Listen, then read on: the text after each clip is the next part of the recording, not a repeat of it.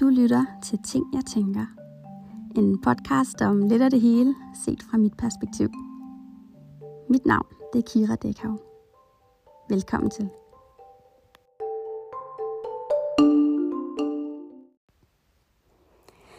Hej, kære dig, som lytter med til øh, min lille rant, der sikkert kommer her. Jeg sidder alene på øh, mit værelse, alene i mit hus. Og øh, min mand Mathias, han har lige taget vores datter Tore med op at handle. Efter vi har haft en vanvittig morgen formiddag. Øhm, og inden han gik, havde en lille diskussion, eller prøver at have en diskussion, men I kender det måske. Det bliver lidt hen over hovedet på barnet, og øh, man burde have de her samtaler, når barnet ikke er der, men barnet er der hele tiden. Øhm, fordi barnet ikke går i institution, men er hjemme. Og diskussionen den går på. Øhm, altså, eller er en konstant tilbagevendende forsøg på at løse vores livssituation. Forsøg på at få mødt alles behov, få det hele til at gå op øh, i det her ja, fuldstændig på hovedet samfund, som vi jo har. Og jeg kan bare mærke, åh, oh, det er så hårdt. Det trækker bare til noget. Og vi har ikke rigtig løsningen. Eller jeg har masser af løsninger. Altså, mange af os tænker, at jeg sidder herude og har... Vi ved, hvad vi har brug for. Vi ved, hvad der skal ændres. Men hvordan fanden skal vi gøre det, når vi bare alle sammen sidder her helt alene? For det helt store problem, det er jo i virkeligheden, at det er umuligt at få det til at gå op. Det er umuligt at holde en familie i trivsel. Det er umuligt at opfylde mors behov og fars behov og barnets behov. Og, øhm, og samtidig skaffe basale ressourcer. Øhm, altså have en økonomi, der skal køre rundt. Og, øh, og alt det her i, i, den, i den måde, som vores samfund er sat, er sat sammen på. Jeg, øh, jeg fik et angstanfald tidligere i dag, og jeg får så dårlig samvittighed. Så dårlig samvittighed, hvilket ikke hjælper, fordi jeg ved godt, at det her det sker, fordi jeg har en tom kop, der prøver på at hælde. Og det er synd for mig, og det er synd for mit barn, og det er jo egentlig også synd for Mathias, fordi at det, som der er meningen, det er jo, at han skulle kunne arbejde, og jeg skulle passe Tora, og Tora skulle være sammen med sin mor. Men hvorfor er det bare, at det ikke er så nemt? Det er ikke meningen. Vi skal være alene om alting. Jeg er virkelig kommet til et punkt, hvor at det har jeg ikke dårlig samvittighed over, i hvert fald. Altså, jeg har dyb kærlighed til mig selv og forståelse for mig selv, og kan sagtens se, hvorfor det er, jeg knækker, hvorfor det er, jeg ikke kan trives, hvorfor det er, jeg bliver en dårligere version af mig selv som mor. Øhm, det kan jeg sagtens forstå. Pointen er jo bare, at det heller ikke er færdigt, skal gå ud over mit barn, som det gør en gang imellem, når, øhm, når det hele lige krakelerer. Som jeg tænker, at der er mange, der kender, om man har børn hjemme eller i institution. Øhm, så er det bare et faktum, at vi kan ikke hælde fra tomme kopper, hvis ikke vi får opfyldt vores behov. Hvad end det er, de er jo alle sammen forskellige, så kan vi altså ikke være der for vores børn, som de har behov for at være. Men jeg synes simpelthen, det skal være slut i hvert fald med, at vi går og slår os selv for meget oven i hovedet over at være mennesker. Ja, bla bla bla bla. bla. Jeg har altså ikke rigtig, jeg, jeg sidder bare og snakker, og jeg snakker helt uden noget manuskript, eller sådan nogen, jeg ved ikke engang helt, hvad min moral skal med at blive. Men den her podcast er, hvad jeg tænker, og jeg vil rigtig gerne dele mere af, hvad jeg tænker og hvad der sker hos mig. Vi prøver at finde ud af, hvordan vi løser det her.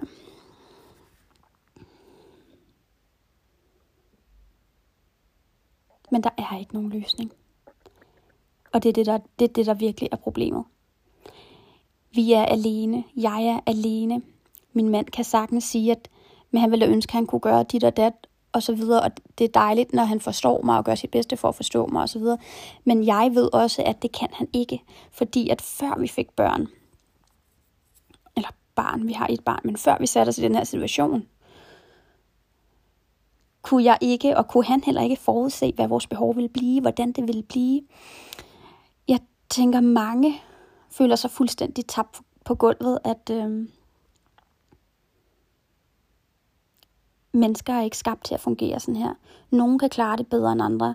Nogen kan få opfyldt deres behov nogle veje på den her livsstil, og nogen kan eller har sværere ved det, fordi vi er forskellige mennesker.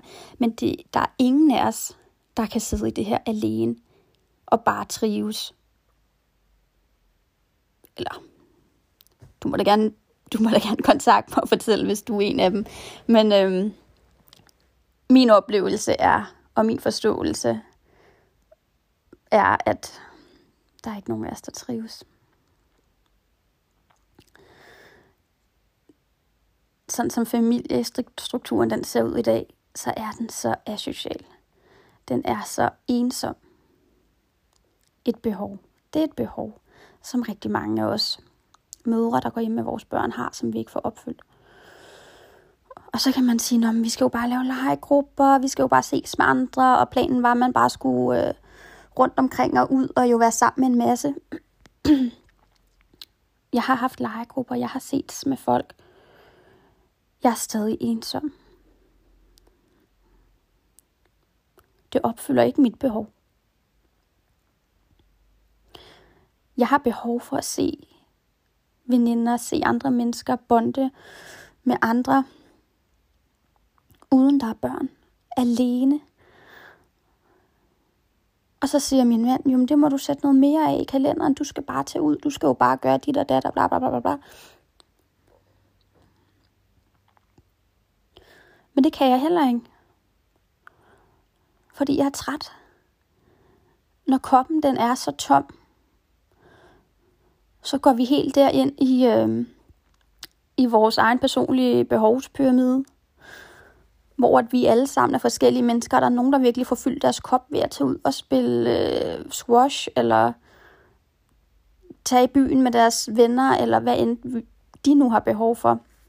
Øhm, hvor at det er noget andet for nogle andre mennesker, og hvor ligger de forskellige ting ligesom i vores pyramide. Vi har selvfølgelig, vi skal have mad og drikke, og vi skal have søvn og så videre først. Øhm, men som mor, som hjemmepassende forældre, bare forældre til små børn, så tror jeg, vi rører ret dybt ned et sådan lidt sort sted på den behovspyramide, hvor at jeg har i tre år ikke kunne prioritere mine sociale behov. Jeg har ikke kunne gøre noget ved den her ensomhed, som også fylder i mig, fordi når jeg endelig får tid til mig selv, så er jeg så hammer træt. Jeg er så træt. Ja, nogle gange har jeg bare brug for at bare ligge i sengen i to timer. Og så kan man banke sig selv oven i hovedet igen over, at, at man ikke bruger tiden fornuftigt.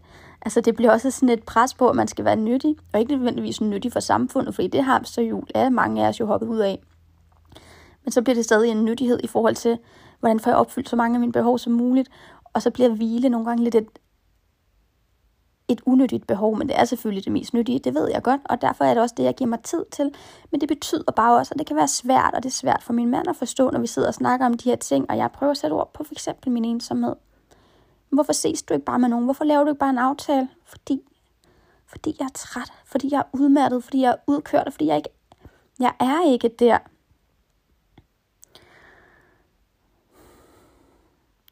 Og for mig personligt, så er der også andre behov, der er virkelig vigtige for mig.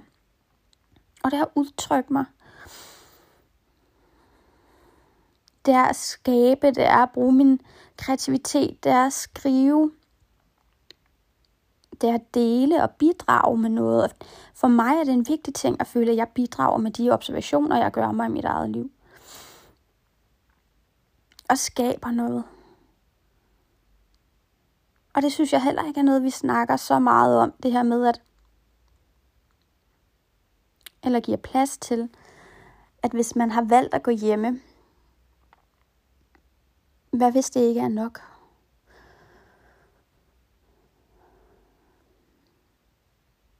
For en selv, altså personligt. Fordi jeg synes, der burde på samfundsplan være prestige i, at vælge at gå hjem med sine børn. Jeg synes, det er det største og det vigtigste. Det er den vigtigste opgave at varetage i samfundet, det er at passe vores børn. Men hvad hvis det på et personligt plan ikke giver dig det, du også har behov for? Jeg har virkelig prioriteret højt, at jeg skulle være sammen med mit barn de første år af hendes liv. Hun er tre år nu. Og jeg kan godt mærke, at jeg længe har været klar til at få hende passet. Men ikke i den samfundsordning, vi ligesom har kørende nu, hvor det så bliver 8 timer om dagen i en, i en dagtilbud. Jeg vil elske, hvis der kom nogen og passede hende 3 timer om dagen, eller bare 10 timer om ugen. Men som jeg sagde, vores, vores familiekonstellation i det her samfund, den er så asocial. Bedsteforældrene er på arbejdsmarkedet. Ens søskende passer deres uddannelser, og vennerne har deres eget liv, eller også har de deres egne familier med deres egne børn, hvor de enten sidder og kukkelurer og ensomme med deres børn, eller hvor de selv afleverer dem og tager på arbejdsmarkedet. Og i virkeligheden, så det her, vi har lavet nu med, at så er vi en masse hjemmeforældre, der mødes med hinanden og laver legegrupper, den er heller ikke bæredygtig. Fordi det, vi har brug for, og nu bliver jeg lidt, jeg generaliserer lidt, men det, det jeg oplever, det de fleste af os har brug for, det er, at vi har nogle veninder eller nogle venner uden børn. At vi har nogle bedsteforældre uden små børn. At vi har nogen i vores liv uden den her konstante byrde. Nogen, der er et sted i deres liv, hvor det igen handler om dem selv og deres interesser og deres arbejde. Nogen, der kan komme ind og hjælpe os og støtte os. Vi kan ikke få fyldt vores behov sammen med andre, der selv er tomme kopper. Vi render rundt en masse tomme kopper og prøver at finde hinanden, men der er ikke nogen, der kan hælde. Og dem, der kan hælde, de har travlt med at hælde ud i samfundet. Og når de går hjem, så holder de fri, eller så kommer de og besøger os til en kop kaffe. Men hvor vi ikke får fyldt den kop, og hvor vi ikke engang kan i tale sætte, hvad det er, vi har brug for, fordi vi også bare er produkter af den her kultur. Hvor at, når man nu har vi sagt A, så må vi også sige B, og vi skal jo bare prøve at fylde vores egen behov. Fordi det er så individualiseret et samfund, at jeg må også fylde mine egne behov. Jeg kan ikke forvente noget af andre. Det har jeg velfærdssamfundet til. Så når jeg har valgt institutioner fra, så må jeg også bare sluge den, så må jeg også bare klare det selv. Når bedstemor kommer og får en kop kaffe, kan jeg ikke også forvente, at jeg lige sender hende i køkkenet og laver aftensmad, eller sender hende afsted med det samme med mit barn på legeplads. Og selvom at der er nogen, der tilbyder det i barselsperioden eller det første halve år, så er det ikke normaliseret, at vi også har det behov, når vores barn er tre år eller ældre. Det er så ubæredygtigt, den måde, vi har bygget vores samfund op på om vi har børn i institution eller ej, men især hvis det er ej.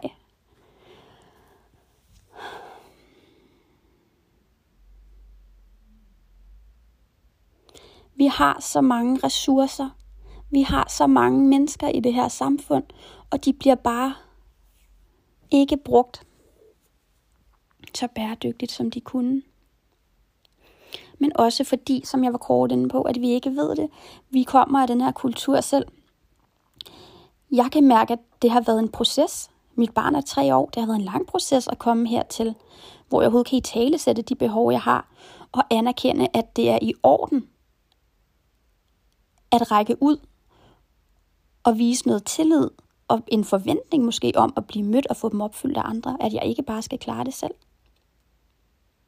Fordi det er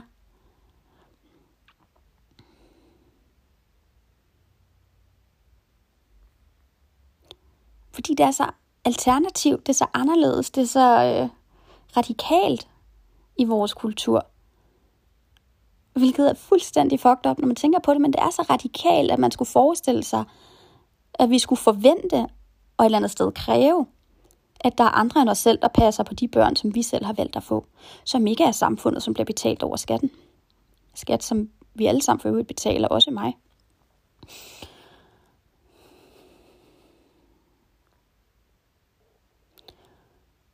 Jeg var ude at spise med min bror forleden, og vi havde den her snak, og jeg fortalte ham om, hvorfor jeg ikke, så, hvorfor jeg ikke ser mig selv skulle have et barn mere. Og jeg forklarede ham det hele, og han, og han sagde, at han var virkelig ked af, at han ikke havde vidst det her. Han ville ønske, at jeg kunne have forklaret ham det her for to år siden. Fordi at, jamen, han havde jo bare sit arbejde. Min bror, han er, øh, han er knap 31 år og, øh, og en single mand, gymnasielærer. Øh, men så ville han da bare, han ville da bare komme. Han kunne komme hver tredje dag, og han kunne gøre dit, og han kunne have gjort det. Men han, han, det var vidderligt mindblowing for ham, da han hørte de her tanker fra mig, og de her følelser, som jeg jo selvfølgelig har gået og brygget over i lang tid, og hele min barsel og, og hjemmepasningsperiode. Det skulle han da bare have vidst. Han ville ønske, at han kunne gå tilbage. Han ville ønske, at han kunne have gjort noget. Det er ikke kun samfundet, den er gal med, eller det er det så, men det er også den internaliserede del af det. At jeg har ikke kunne sætte ord på det her før. I hvert fald ikke, da jeg stod i det. Og ikke da jeg var så udkørt, som jeg var. Vi kan ikke forvente, at de her mødre i deres efterfødselsfase, der er ved at finde fod, fodfæstet igen, der er ved at komme op og prøve at få luft og at kunne trække vejret, at de så også lige skal have overskud til at kunne analysere og mærke deres egen behov, og så få dem få dem forklaret på en måde, så andre kan forstå dem og møde dem i det. Samtidig med, at vi ved, at der er rigtig meget skyld og skam. Og sådan en følelse af failure i os.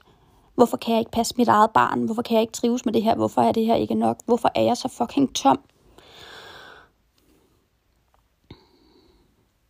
Der er dem, der skal hjælpe os, de ved ikke, at vi har brug for den hjælp. Måske vil de give den, men svaret er også, at det vil mange af dem ikke. Fordi det er ikke sådan, vores samfund er bygget op. Det forventer de ikke af sig selv, at det er noget, de burde levere.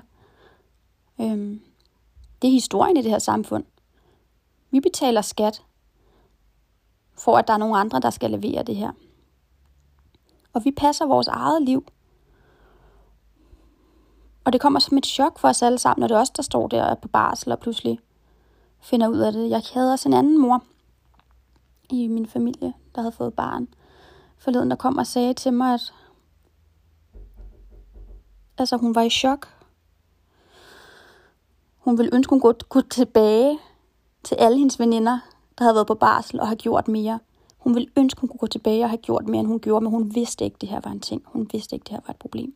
Det er et problem, at vi ikke ved, at det er et problem. Det er et problem, at vi er så afskåret fra den her fase i livet, at alle møderne sidder og kugelurer i deres egen hjem, ikke siger noget og ikke bliver fortalt noget.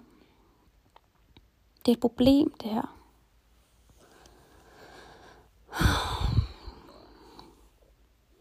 Der er lige nogen, der bankede på døren. Og jeg ved ikke, om det er øh, Mathias og Tore, der kommer hjem fra øh, Kvickly, eller, eller hvad det er. Det kunne godt bare være, at jeg skulle stoppe den her nu og sige, øh, det var lige lidt tanker fra, øh, fra mig under dynen. Den her eftermiddag. I kan finde mig på øh, Instagram. Jeg hedder øh, Kira Dækhav, og øh, vi ses. Det bliver ved med at banke på døren, så hej.